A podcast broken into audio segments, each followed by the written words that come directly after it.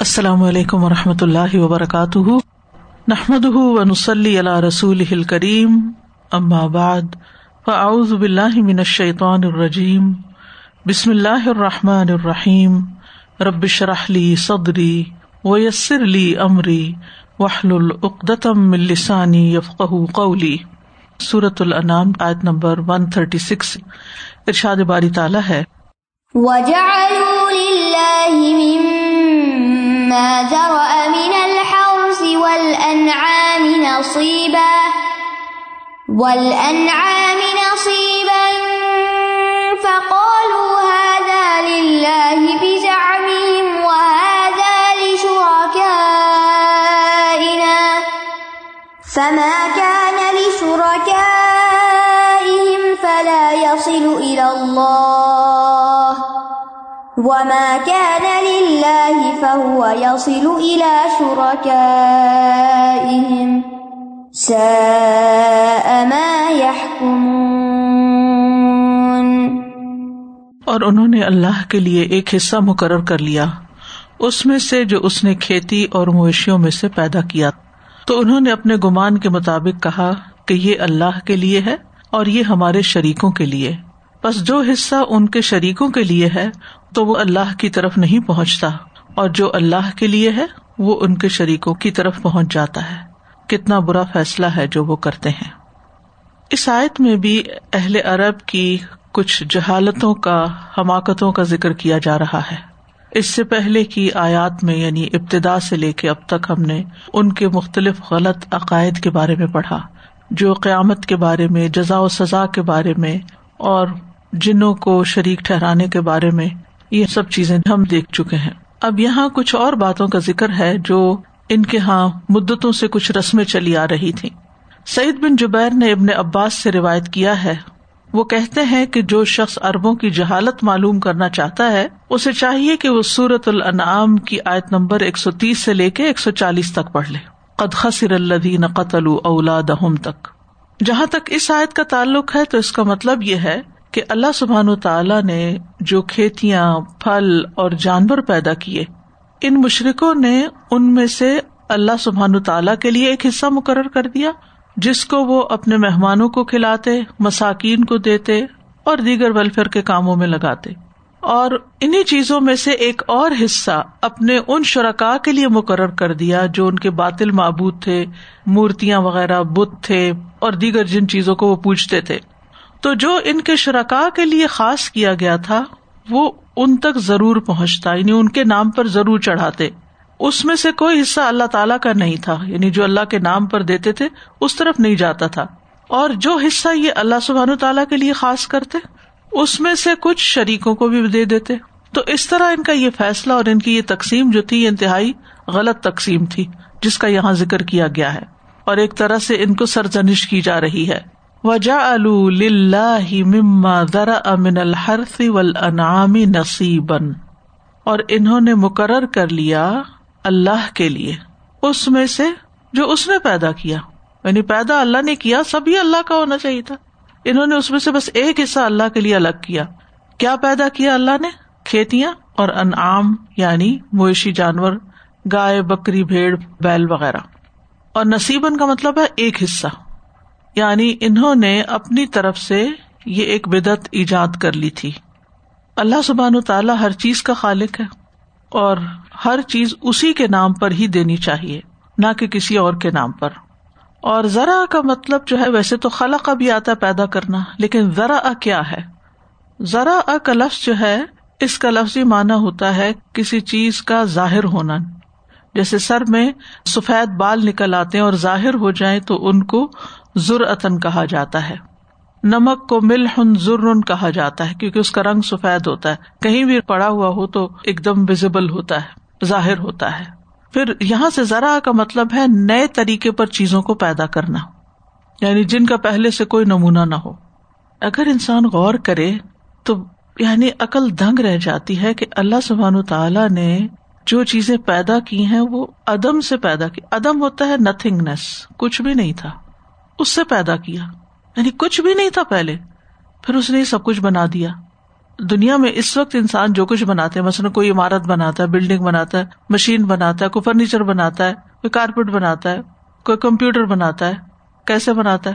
جو already material موجود ہے، ان چیزوں کو جمع کر کے، اکٹھا کر کے، توڑ جوڑ کے، ان کی کوئی نئی چیز بنا دیتا ہے۔ یہ ہے انسان کی تخلیق۔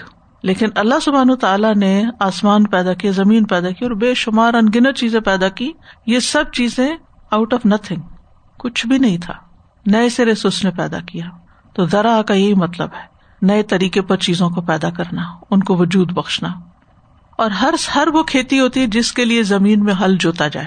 اور انعام، اونٹ، گائے، بکری، بھیڑ وغیرہ۔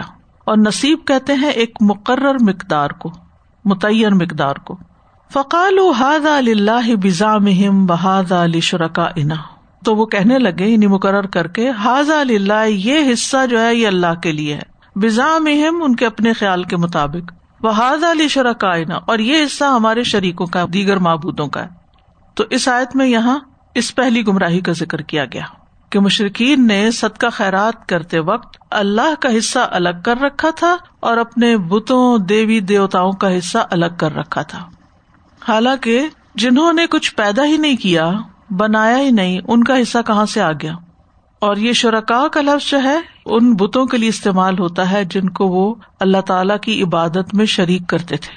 بزام میں زام کا لفظ جو ہے، اس سے مراد جھوٹ ہے۔ یعنی انہوں نے اپنے خیال یا گمان، جو جھوٹا گمان تھا، اس کے مطابق انہوں نے یہ تقسیم کی۔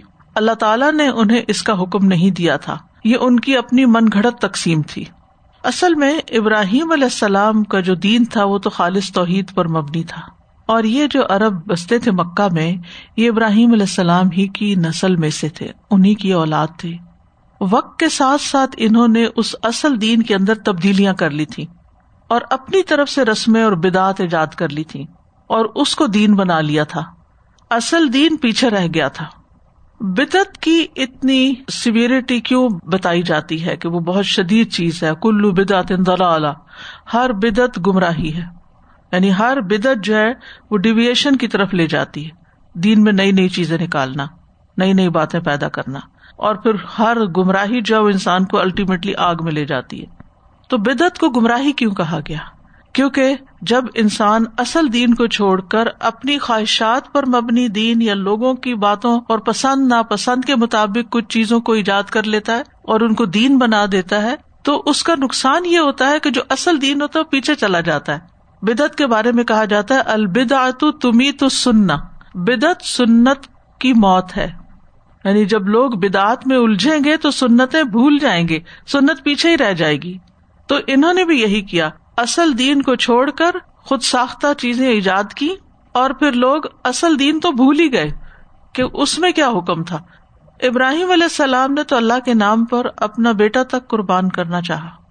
اور پھر اس کے بعد جو وہ سنت چلی جانوروں کو قربان کرنے کی وہ کیا تھی؟ اللہ کے نام پر ہی سارے جانور قربان ہوتے تھے۔ حج کے موقع پر بھی جو قربانیاں ہوتی۔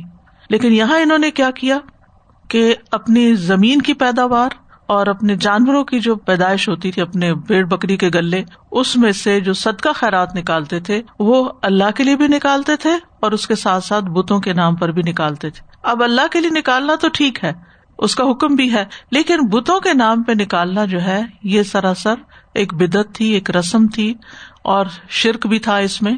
فما کا نہ شرا کا اہم اب مزید گمراہی پر گمراہی۔ تو جو ان کے شریکوں کا حصہ یعنی مقرر کیا جاتا تھا فلاح یسیل اللہ تو وہ اللہ کی طرف نہیں جاتا تھا۔ وما کا نہ ہی فہو یسیل شرکا اور جو اللہ کے لیے ہوتا، وہ ان کے شریکوں تک چلا جاتا۔ یعنی اگر مساکین زیادہ ہو جاتے، مہمانوں کے اوپر زیادہ خرچ کرنا پڑ جاتا، تو پھر بتوں کے حصے میں سے اس حصے کی طرف منتقل نہیں کرتے تھے۔ لیکن اگر بتوں کے حصے میں جو کچھ یہ رکھتے تھے، وہ ختم ہو جاتا وہ ان کے اپنے نظر نیاز ہوتے تھے یعنی ان کے جو مجاور تھے یہ وہ لے جاتے تھے۔ تو اس میں سے اگر کوئی کمی بیشی ہوتی تو جو حصہ اللہ کے لیے مقرر کیا ہوتا تھا، اس میں سے کچھ نکال کے دوسری طرف ڈال دیتے۔ یعنی بتوں والے حصے میں سے کچھ بھی نہیں نکالتے تھے اللہ کے حصے میں ڈالنے کے لیے، لیکن اللہ کے حصے میں سے بتوں والے حصے کی طرف منتقل کر دیتے تھے۔ تو یہ بھی ان کی جہالتوں میں سے ایک جہالت تھی اور ان کے جھوٹ پر مبنی دعوی تھا۔ آج بھی آپ دیکھیں کہ بہت سے مسلمان زکوٰۃ نہیں دیتے۔ اللہ کے نام پہ صدقہ خیرات کم ہی کرتے ہیں، اشر نہیں دیتے، فرائض ادا نہیں کرتے۔ لیکن جو قبروں پہ چڑھاوے چڑھانے ہوتے ہیں یا سال میں انہوں نے کچھ منت مانی ہوتی ہے، وہ ہر صورت پوری کرتے ہیں۔ یعنی گاؤں وغیرہ میں بہت سے لوگ ہر گیارہویں تاریخ کو اپنے بھینس کا دودھ جو ہے وہ سیل نہیں کرتے یا استعمال نہیں کرتے، وہ پیر عبد القادر جیلانی کے نام پر بانٹ دیتے ہیں۔ بھلے وہ غریب و مسکینوں کو ہی دیتے ہوں۔ لیکن وہ نیاز کے نام پر اور بازو کا سبیل کے نام پر اس میں کوئی ناغا نہیں آنے دیتے۔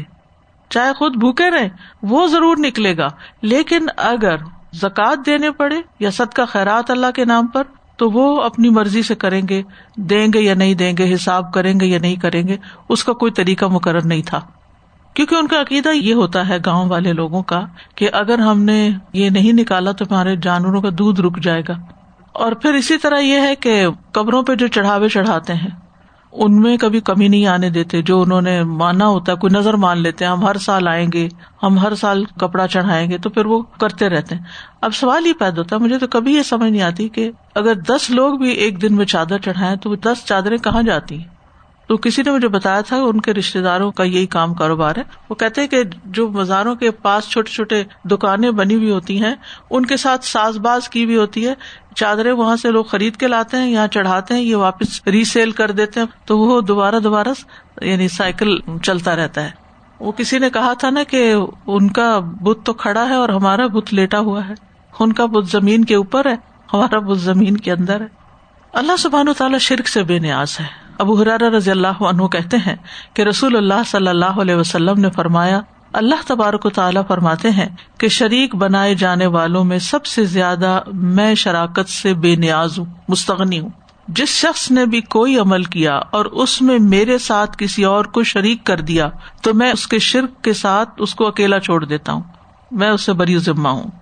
ایک اور روایت میں آتا ہے، اے لوگوں اپنے اعمال کو اللہ کے لیے خالص کرو، کیونکہ اللہ عزا وجل اسی عمل کو قبول کرتا ہے جو خالص اسی کے لیے کیا جائے۔ اور یہ مت کہو کہ یہ چیز اللہ اور رحم کے لیے ہے، کیونکہ جو چیز کسی اور کے لیے ہے، اللہ کا اس میں کچھ حصہ نہیں۔ اور یہ نہ کہو یہ چیز اللہ کے لیے اور تمہارے لیے ہے، بس وہ تمہارے ہی لیے ہوگی، اللہ کے لیے اس میں کچھ نہیں۔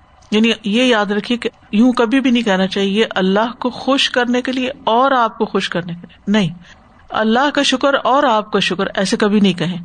اللہ کا شکر، اس کے بعد آپ کا شکریہ۔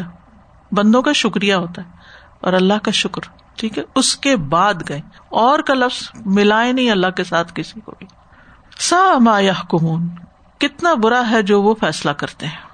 یعنی ان کا فیصلہ ان کی تقسیم انتہائی بری، انتہائی کبھی ہے، کیونکہ انہوں نے مخلوق کو اللہ کے برابر قرار دے دیا ہے، جو کہ ہر چیز پہ قادر ہے۔ پہلے درجے میں تو ان کا عمل ہی غلط ہے، اوپر سے اس کی تقسیم بھی غلط ہے یعنی غلطی پر غلطی ہے۔ ان کے اس فیل کو حکم کہا گیا ہے یا کمون کا لفظ آ رہا ہے۔ اس کی وجہ کیا ہے؟ یہ اصل میں ایک طرح سے ان کی تزلیل کی جا رہی ہے کہ یہ کیسے فیصلے تم کرتے ہو؟ یعنی تم اپنے طور پر تو بڑے فیصلہ کرنے والے ہو، لیکن یہ کس قسم کے فیصلے ہیں؟ یعنی یہ فیصلے بھی تمہارے ناجائز ہیں، غلط ہیں۔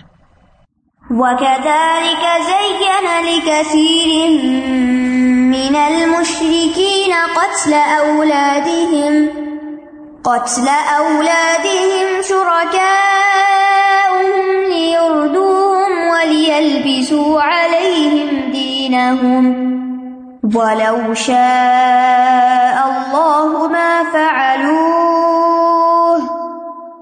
فذرهم وما يفترون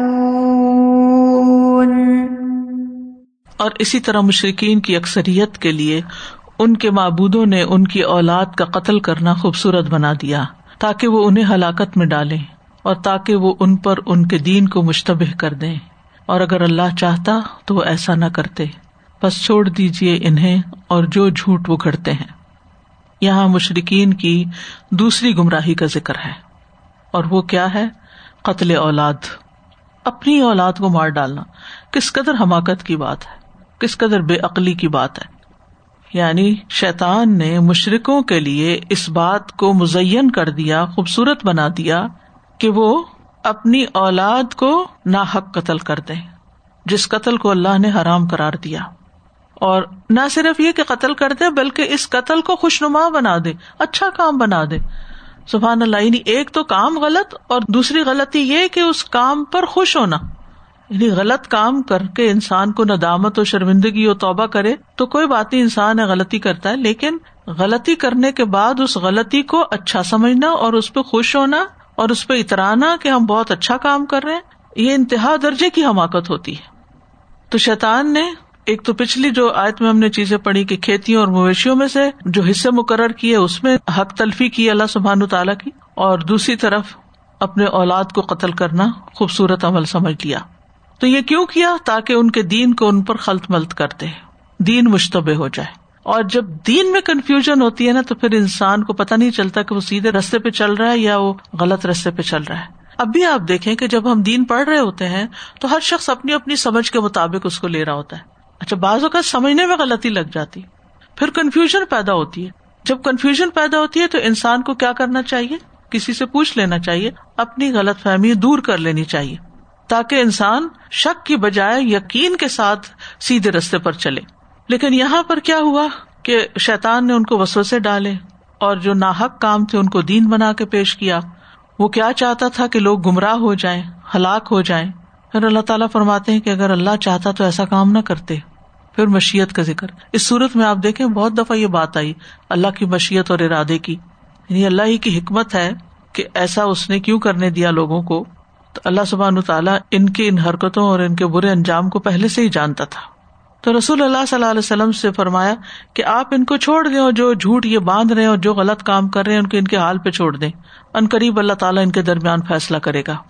ارشاد ہے وہ کدا لکھا زین کثیر من المشرقین قتل اولادہم شرکا اہم اور اسی طرح خوبصورت بنا دیا مشرقین میں سے بہت سو کے لیے۔ کیا؟ یعنی سارے مشرقین کے لیے نہیں، اکثریت کے لیے ان کی۔ قتل اولادہم ان کی اولادوں کو قتل کرنا۔ شرکا اہم ان کے شرکا نے۔ اب یہ کون شرکا ہے جنہوں نے یہ کام کیا؟ اس کے بارے میں کہتے ہیں کہ اس سے مراد شیتان ہے، جس کی وہ عبادت کرتے ہیں، یا اس کے حکموں پر، یا اس کے بس بسوں اور اس کی بتائی ہوئی راہ پہ چلتے ہیں۔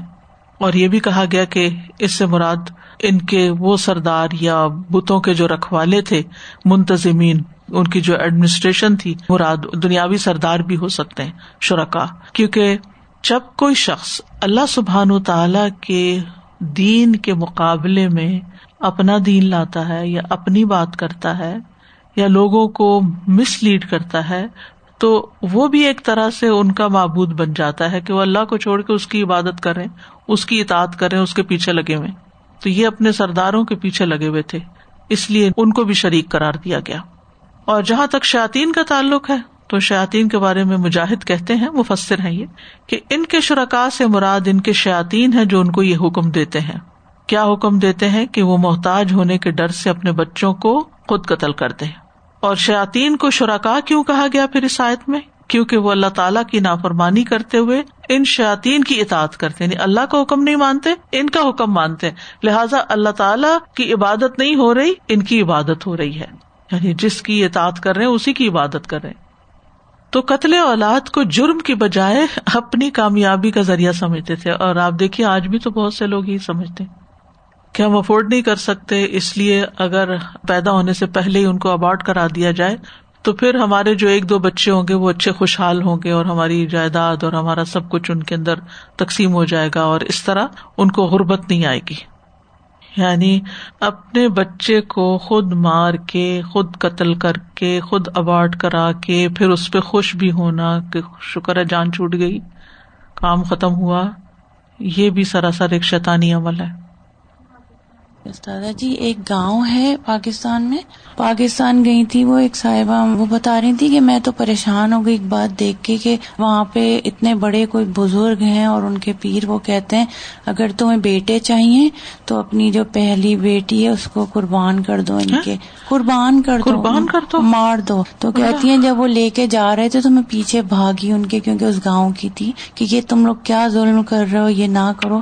تو لوگوں نے کہا ان کے پیچھے نہ بھاگو یہ تمہیں ختم کر دیں گے نہیں سننے والے تو ان کی چلتا آ رہا ہے صدیوں سے نسل در اپنی بچوں کو مار بچیوں کو مار دیتے ہیں۔ کس قدر حماقت ہے۔ یعنی جو اللہ تعالیٰ دے چکا ہے اس کی نا قدری صرف بیٹے کے لیے۔ استاذہ جی یہاں پہ ایک فیملی کو میں جانتی ہوں۔ اسی طرح سے یہی جو آپ کی والی بات ہے کہ افورڈ نہیں کر سکیں گے اور یہ اور وہ نا۔ زیادہ کیا ہوتا ہے یہاں پہ کہ یونیورسٹی ایجوکیشن بہت ایکسپینسو ہے۔ اور پھر اللہ کی شان کہ انہیں خاتون کو یونیورسٹی میں جاب میں ہو گئی۔ جس کی وجہ سے بچوں کی ایجوکیشن فری ہو جاتی ہے یہاں پہ یونیورسٹی کی۔ اور اب کہتی ہے کہ اتنا پچھتاوا دونوں میاں بیوی کو اس بات کا، وہ بار بار یہ کہتے اگر ہمیں پتا ہوتا کہ یہ ہو جانا ہے تو ہم نہیں۔ تو یہی تو اللہ سبحانہ تعالیٰ کہتے ہیں۔ اور پھر استاذہ جی حیرت کی بات یہ کہ انہیں کے بچے کو کچھ عرصے کے لیے کچھ ایسی ڈائگنوز ہو گئی بیماری کہ جس سے لگ رہا تھا کہ پتہ نہیں زندگی ہوتی ہے کہ نہیں۔ تو پھر ان کی حالت دیکھنے والی تھی۔ اور میں بار بار کمپیئر کرتی تھی اس سچویشن کو، اس سچویشن کے ساتھ کہ اس کے ساتھ کتنے آرام سے آپ فارغ ہو گئے اور یہاں پہ اب آپ کی جان پہ بنی ہوئی ہے کہ اللہ تعالیٰ سا اما یحکمون کتنے برے فیصلے ہیں جو وہ کرتے ہیں۔ کیونکہ انسان نے مستقبل تو نہیں دیکھا نہ اپنا دیکھا نہ اپنی اولاد کا دیکھا۔ آج ہمارے پاس ہے کل نہیں بھی ہو سکتا اور آج بچوں کے پاس نہیں تو کل ہو بھی سکتا ہے۔ تو اللہ جانتا ہے نا۔ اب تو یہ نئے جو طریقے ہیں اس کی وجہ سے یہ بہت زیادہ عام ہو گیا ہے۔ بہت عام ہو گئی یہ بیماری۔ بہت سے کیسز میں یہ بھی ہے۔ وائف نہیں چاہتی اور ہسبینڈ زبردستی کرتے ہیں۔ اور طلاق دے دوں گا اگر یعنی لوگ مجھے جو اپنے قصے سناتے ہیں اس میں کہ طلاق تک کی دھمکی دیتے ہیں کہ اگر تم نے ابارٹ نہیں کرایا تو طلاق دے دوں۔ اور باجو کا تو آپ دیکھیں کہ پھر ایک کو مار دیا اور جو ہے وہ بھی اپنے نہیں رہتے۔ تو یہاں پر جو بات ہو رہی ہے وہ یہ کہ قتل اولاد کو جرم کی بجائے اپنی کامیابی سمجھنا۔ یہ ان کی جہالت تھی۔ اربوں میں جو قتل کیا جاتا تھا بچوں کو، اس کی تین وجوہات تھی ایک تو بیٹیوں کو ناپسند کرتے تھے تو ان کو ختم کر دیتے تھے اور وہ اس چیز کو ناپسند کرتے تھے کہ کوئی ان کا داماد بنے جس کے آگے ان کی آنکھیں نیچی ہوں۔ کیونکہ ان کے خیال میں اگر ان کی بیٹی کسی دوسرے قبیلے میں چلی گئی یا بیاہی گئی تو پھر کئی مسائل پیدا ہو جائیں گے۔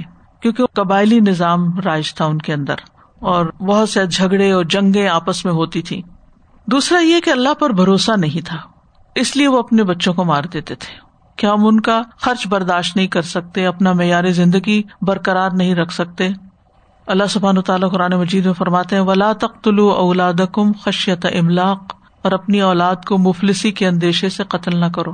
تیسرا، بتوں کے نام پر منتیں مانتے تھے اور ان کے نام پہ ذبح کر دیتے تھے۔ مثلاً، اگر میرے یہاں اتنے بیٹے پیدا ہوں تو میں ایک بیٹا فلاں بت کے حضور قربان کروں گا۔ جیسا کہ مشہور واقع نا کہ آپ صلی اللہ علیہ وسلم کے دادا عبد المطلب نے بھی یہی نظر مانی تھی کہ اگر میرے یہاں بارہ بیٹے پیدا ہوئے تو ایک بیٹے کی قربانی کر دوں گا۔ اور پھر وہ قرا کس کے نام نکلا تھا؟ رسول اللہ صلی اللہ علیہ وسلم کے والد عبد اللہ کے نام۔ اور بالآخر سو اونٹوں کی دیت کے مقابل ان کو چھڑایا گیا تھا کہ اس کے بدلے سو اونٹ قربان کر دیں، کیونکہ ان کے یہاں جو کوئی کسی کو مار دیتا تھا تو اس کی دیت سو اونٹ تھی۔ تو شیطان نے ان کے لیے کیوں کیا؟ لیردو ہوں تاکہ ان کو ہلاک کر دے یہ ردا سے ہے را دالیا جس کا مانا ہوتا ہے ہلاک کرنا۔ ذالکم ضن کم الدی اردا کم قرآن مجید میں ایک اور جگہ آتا ہے۔ تو قتل اولاد میں کئی طرح کی ہلاکتے ہیں۔ اردا جو ہے نا، یہ ہلاک کر دینا۔ ایک تو ہلاک کا لفظ بھی عربی کا ہے، لیکن ہلاک کی وجہ اردا کا لفظ استعمال ہوا ہے۔ سب سے پہلے تو ایک اخلاقی ہلاکت ہوتی ہے۔ کہ انسان انتہائی سنگ دل ہو تو تبھی یہ کام کر سکتا ہے کہ اپنے ہاتھ سے اپنی اولاد کو زندہ درگور کرے یا کہیں مار کے پھینکا یا کہیں کوڑے کے ڈھیر میں پھینک دے۔ دوسرا یہ کہ ایک انسانی ہلاکت ہے یا قومی ہلاکت بھی ہے۔ آپ دیکھیں کہ اس کے نتیجے میں نسلیں گھٹنے لگتی ہیں۔ آج آپ دیکھیں بہت سے ممالک ایسے ہیں جہاں ان کو شدید اندیشہ لائق ہو گیا ہے کہ ان کی جو اپنی ریس ہے وہ ختم ہو رہی ہے، کم ہو رہی ہے۔ کیونکہ عورتیں بچہ پیدا نہیں کرنا چاہتی اور اسی طرح پیدا شدہ کو ابارٹ کرا دیتی ہیں۔ پھر انجام بھی ہلاکت ہے۔ کوئی کسی جان کو اگر قتل کرتا ہے تو وہ اپنے آپ کو ہلاکت میں ڈالتا ہے۔ ولی البسو علیہم دین اور تاکہ ان پر ان کے دین کو مشتبہ کر دے دین کو خلط ملت کرتے ہیں یعنی اصل دین سے ہٹ کے شرک کی طرف چلے جائیں۔ تو اصل دین کون سا تھا؟ جو ابراہیم علیہ السلام کا تھا۔ اور یہ دعویٰ کرتے تھے کہ ہم اسی دین پر ہیں۔ لیکن شیطان نے آہستہ آہستہ ان کے اندر بت پرستی ڈالی، قتل اولاد، پھر بہت سی غلط باتیں، رسمیں ان کے دین میں ڈال دی۔ اور آہستہ آہستہ اصل دین کو بھول کے ان بدعت کو وہ دین بنا بیٹھے۔ ولو شاہ اللہ ما فلو فضر ہوں وما یفترون اور اگر اللہ چاہتا تو وہ ایسا نہ کرتے۔ تو آپ ان کو چھوڑیے اور جو کچھ وہ گھڑتے ہیں۔ یعنی اگر اللہ چاہتا کہ یہ شرکا اس کام کو ان کے لیے مزین نہ کریں یا مشرقین یہ اپنے بچوں کو قتل نہ کریں، تو وہ ایسا نہ کرتے۔ لیکن اللہ سبحان تعالیٰ نے ان کو ایسا کرنے کے لیے اجازت دے دی، اختیار دے دیا۔ تو نبی صلی اللہ علیہ وسلم کو ایک طرح سے تسلی بھی دی جا رہی ہے کہ آپ ان کے اوپر اپنی جان ہلاک نہ کریں، کیونکہ انہوں نے خود اپنی مرضی سے، اپنی چوائس سے گمراہی کو ہدایت پر ترجیح دی ہے۔ اور یہ ان کے آبا و اجداد سے رسمیں چلی آ رہی ہیں اور اللہ نے ان کو ڈھیل دی ہوئی ہے یہ کرنے کی۔